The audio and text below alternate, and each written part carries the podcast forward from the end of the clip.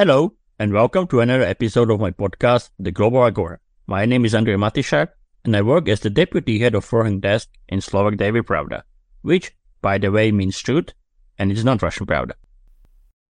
We have started our conversation talking about Germany and about what German Chancellor Olaf Scholz is doing or not doing regarding Ukraine. But, and perhaps inevitably, we have moved our discussion to what is going on in America and what might happen. And the question is Does the Russian President Vladimir Putin only need to survive until Donald Trump will be back in the White House? At the annual Globsec conference in Bratislava, I talked to Rachel Rizzo. She is a non resident senior fellow at the Atlantic Council's Europe Center, where her research focuses on European security, NATO, and the transatlantic relations. Listen to our conversation.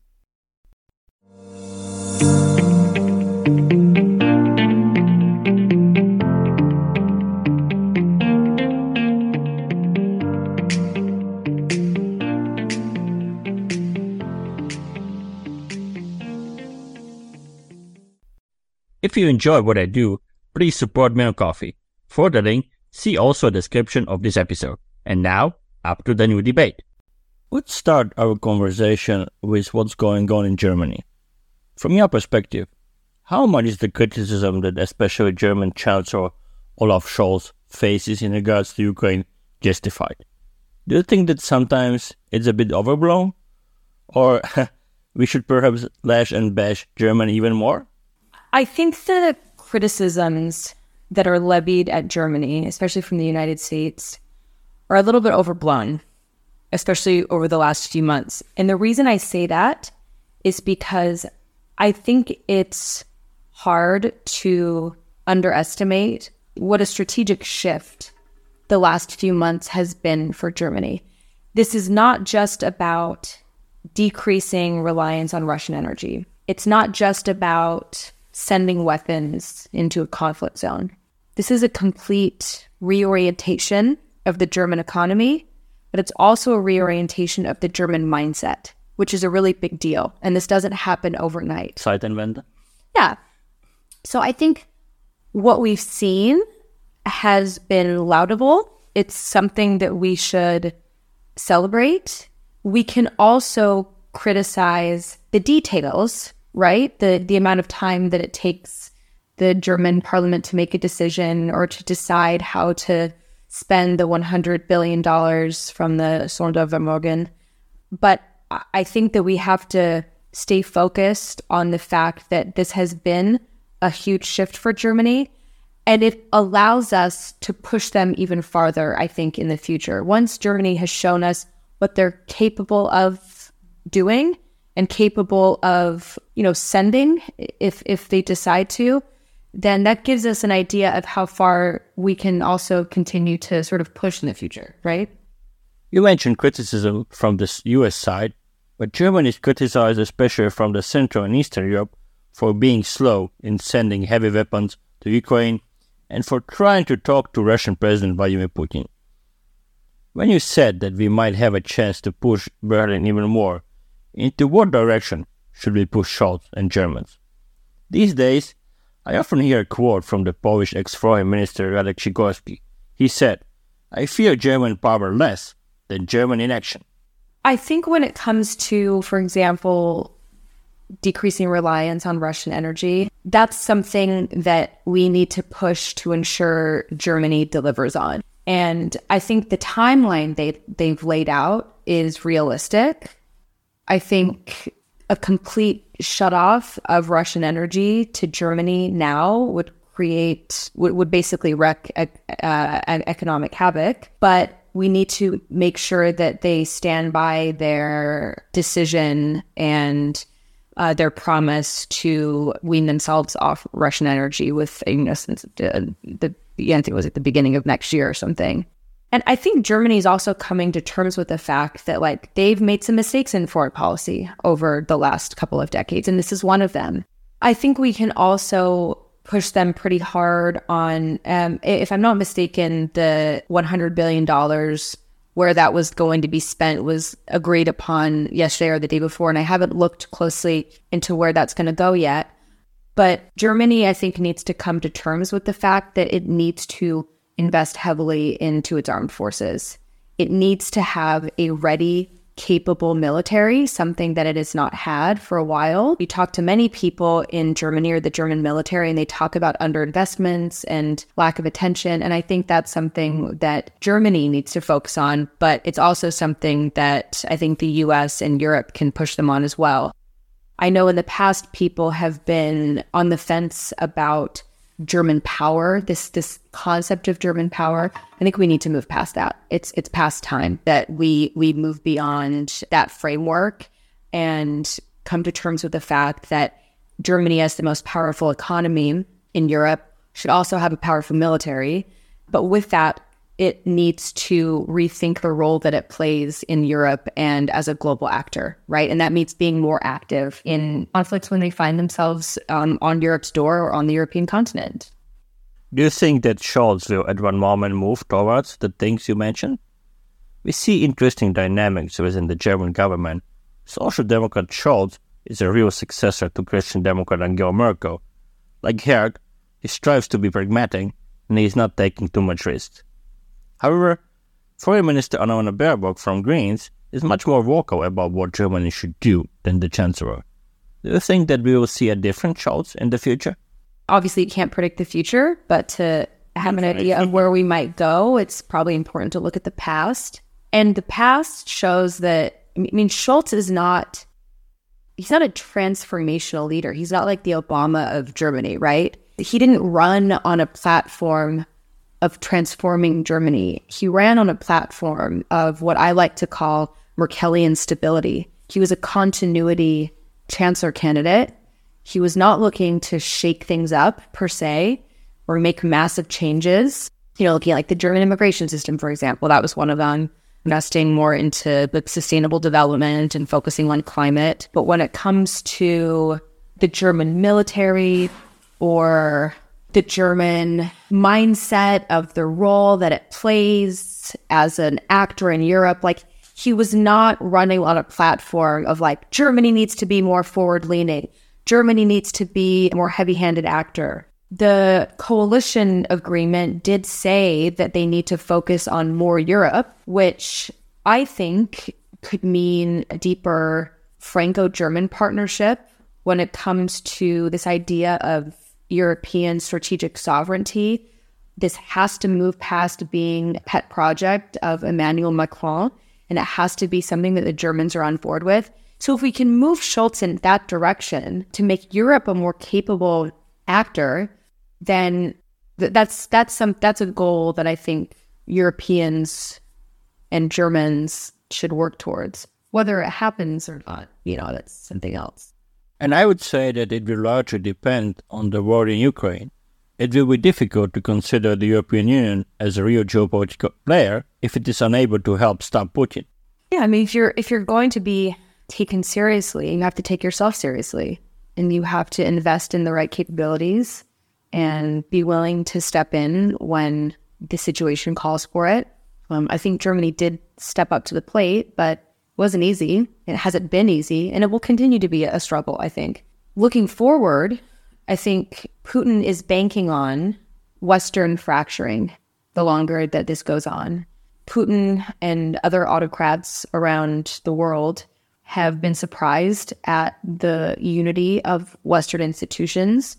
They've been surprised at the unity of the US and Europe when it comes to implementing sanctions packages and a pretty much unified Europe when it comes to the realization that they need to decrease their dependency on on Russia as a continent. My worry is that the farther that this goes down the line and the longer that it plays out, the harder it's going to be to keep certain states in line. Some states will maybe start to ask for carve outs and and it's already happening. We have seen this in particular in the case of Hungary in the negotiations on the six sanctions package. It wasn't just oil. At one point, Budapest demanded, ridiculously demanded, that Russian patriarch Kirill should be not on the sanction list. It really sounds like trolling slash blackmail. Every round of sanctions is a little bit more painful also for us. Yeah, exactly. I would say. So I, as you said, I think they are absolutely right that, that, that Putin might simply betting on the fact that we will be fed up with this. And, and I think you also have to remember, which I'm sure you do, that the U.S. has the midterm elections coming up in November. Unity around Ukraine, support for Ukraine is already being used as a political tool. We're seeing high inflation rates in the United States. Americans are paying way too much at the gas pump, but then they see us sending $40 billion of aid to a country that many people couldn't point out on a map, and they question that. And that's Not something. politicians, uh, Oh, open, especially Republican politicians, are open. Open with some of them are openly even even Donald Trump. Absolutely. Yeah. And and so that's going to be something that I think politicians are going to use leading up to the midterms to criticize the Biden administration, to criticize NATO, which we've seen happen in the past, and to use to get political clout. And so I worry that after November, if we see a Republican led Congress, Senate, and the House, I worry about what that means for, you know, like Finland and Swedish NATO membership, for example. I'm not ready to say that I don't think it will happen, but it's something that's on my mind because, you know, treaties have to be ratified by the US Senate. And if you have a Republican led Senate, and, you know, depending on how many of those are Trump loyalists, what what what's, what happens? I don't really have an answer for it, but it's a question I'm asking. Yeah. But then I will ask you directly do you think it might be enough for Putin to basically survive until 2024 when Trump could be reelected to the White House? Would the Kremlin like it? Will try to influence it, directly or indirectly?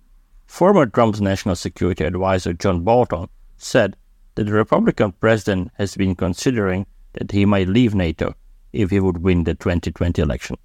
And then this is also a huge problem for, for you mm-hmm. at that moment. So how much should we be worried about it? You know, the last few months there has been a lot of talk of, you know, the future of Putin in in, in Russia and how bad the sanctions are going to bite and if that can somehow bring down the Putin regime or create a situation where oligarchs no longer have access to their assets in the West and so they turn on him. I think that scenario is pretty unlikely. Or another scenario that people ask about is, you know, the, the, this was not this is not the the war of the Russian people. This is the war of Vladimir Putin, and they don't support this. Well, a lot of Russians actually do support it, and so I don't think there's going to be any popular uprising. That even if there was, I don't know that would go anywhere. So it it seems like the only the real option is if sanctions that the West implements stay strong and continue to continue to strengthen and the Russian economy essentially collapses. Even then, I don't know if that means that Putin will be gone. So I say all this to say all signs point to Putin still being there in in a few years.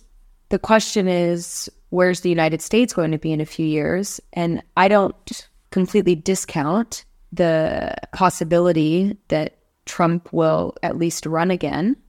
If he doesn't, you could see a scenario where Governor Ron DeSantis from Florida decides to run. He's given the green light by Trump.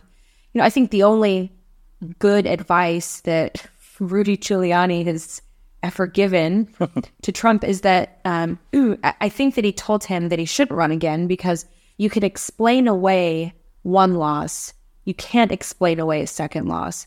So if you want to, if you want to keep your legacy and keep your base, this a Trumpist American base, cut your losses now, don't run again, and continue to be the sort of figurehead of uh, populist Trumpist America. But I do think there is a scenario where we could see a president who is of that ilk, but maybe not as critical, harsh toward international institutions as Donald Trump might be.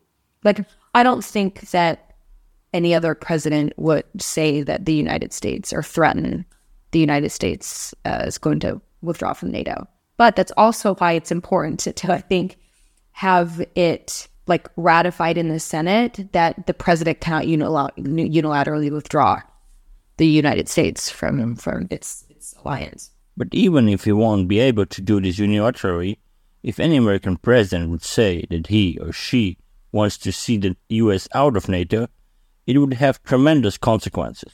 Oh, it would be huge.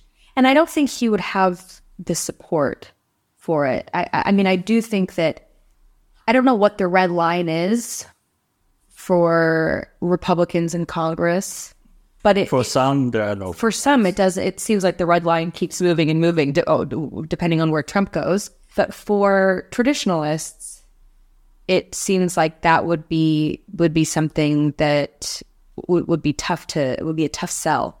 You know, the the hard part though is that what's happened over the last I mean, really since Trump started running in 2015, we've never seen America so polarized. The difference between now and other eras of polarization in the past is that the traditional structure that has underpinned the international order, as we call it, is now being called into question by political leaders in the United States. And that's something that I don't think we've seen before. So that I think is what makes this moment different for other moments. Yes, this is a good point. You can trace political polarization in the US decades back, but the international situation was different at the time. And it leads me to a question how would America under Trump react to Putin's war against Ukraine? How different would it be now? The reason that I would be especially concerned about a second Trump presidency is because presidents are often unleashed in their second term. The first term is getting their feet under under them, testing the waters, what's acceptable, what's not acceptable. And I think what the 4 years of Trump showed was that more things are acceptable to bring into the political discourse than we might have thought. And the worry for me is what he might act on versus what he he would just keep in the political discourse. Because what we saw during this first term was a lot of bluster, was a lot of criticism towards Europe, criticism towards NATO, Germany. Germany, but really like one of the only actual policies that came into play were Section 232 uh, tariffs. Everything else was just really damaging rhetoric. And so my worry is when that rhetoric crosses into actual policy decisions and what that would mean for the US. And that I don't know. So one last thing. What should Europe do now? We are simultaneously looking at Putin and at the US, waiting for the midterm results and for the presidential elections in 2024. And we are still discussing strategic sovereignty, and as you said, it cannot be just Macron's pet project. So, what should Europe do taking into account all the uncertainty. And by the way, is it something we could do to help America to overcome its political polarization?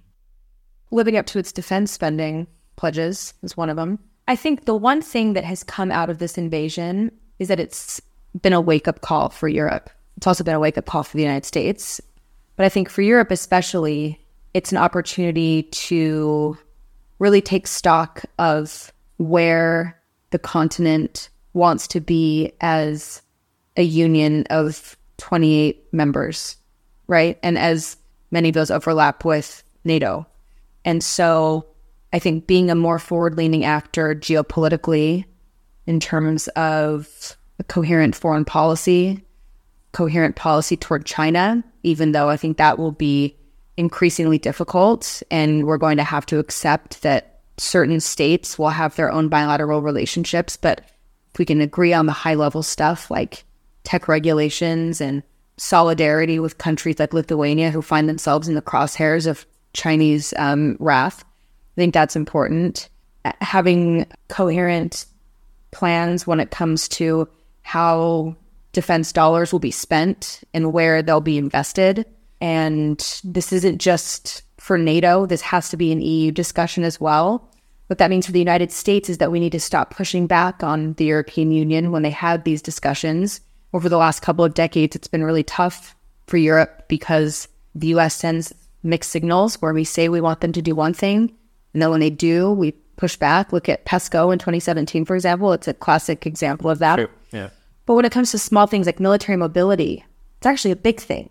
More coherent cyber policy. I mean, I think just being a more formidable actor on the world stage will do Europe, will serve it well going forward. And it will make it less likely to be on the receiving end of US criticism if we get to a point in 2024 where there's a Trump or Trump like president in office. Let's all hope that that doesn't happen.